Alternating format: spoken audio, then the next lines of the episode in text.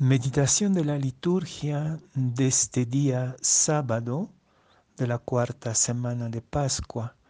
La primera lectura es del libro de los Hechos de los Apóstoles, capítulo 13, versículos 44 a 52, y el Evangelio de San Juan, capítulo 14, versículos 7 a 14.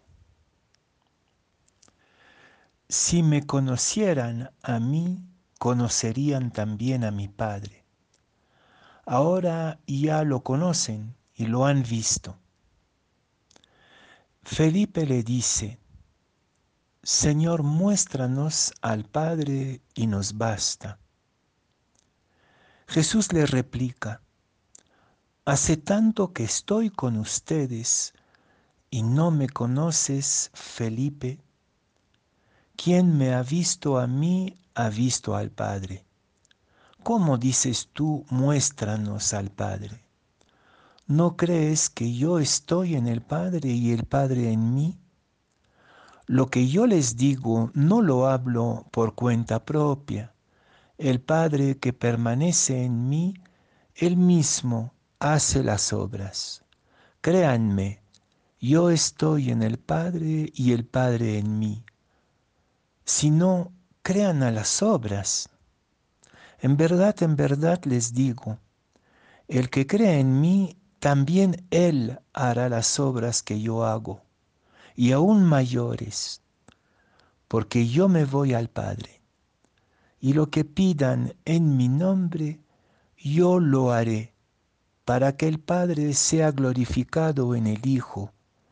Si me piden algo en mi nombre, yo lo haré.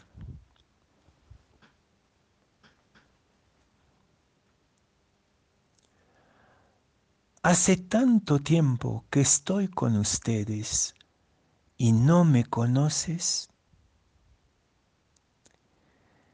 Esta pregunta de Jesús a Felipe, ¿acaso no la podría hacer a cada uno y cada una de nosotros los que nos pretendemos discípulos y discípulas de Jesús?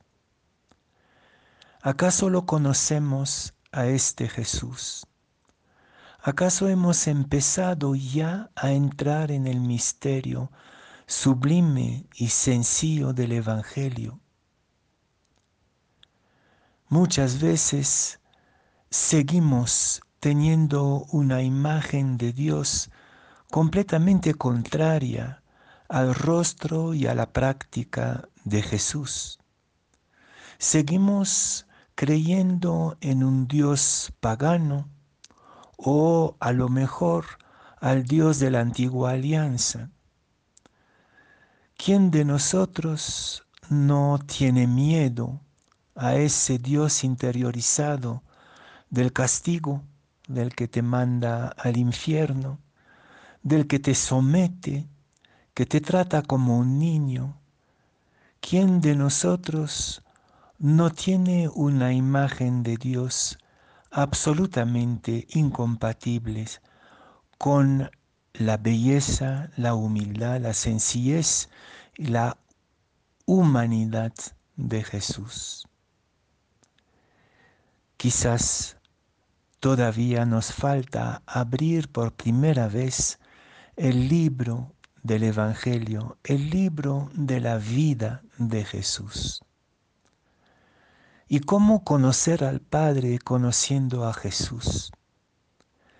Justamente contemplando su humanidad, contemplando sus nuevas relaciones, contemplando y escuchando en un silencio profundo la invitación a acoger su reino en medio de nosotros. Es el momento de empezar a conocer a Jesús. Y al conocer a Jesús Nazareno, a Jesús crucificado, a Jesús buen pastor, a Jesús servidor de sus discípulos, a Jesús humilde y manso de corazón, descubriremos que nuestra imagen de Dios no tiene nada que ver con Él.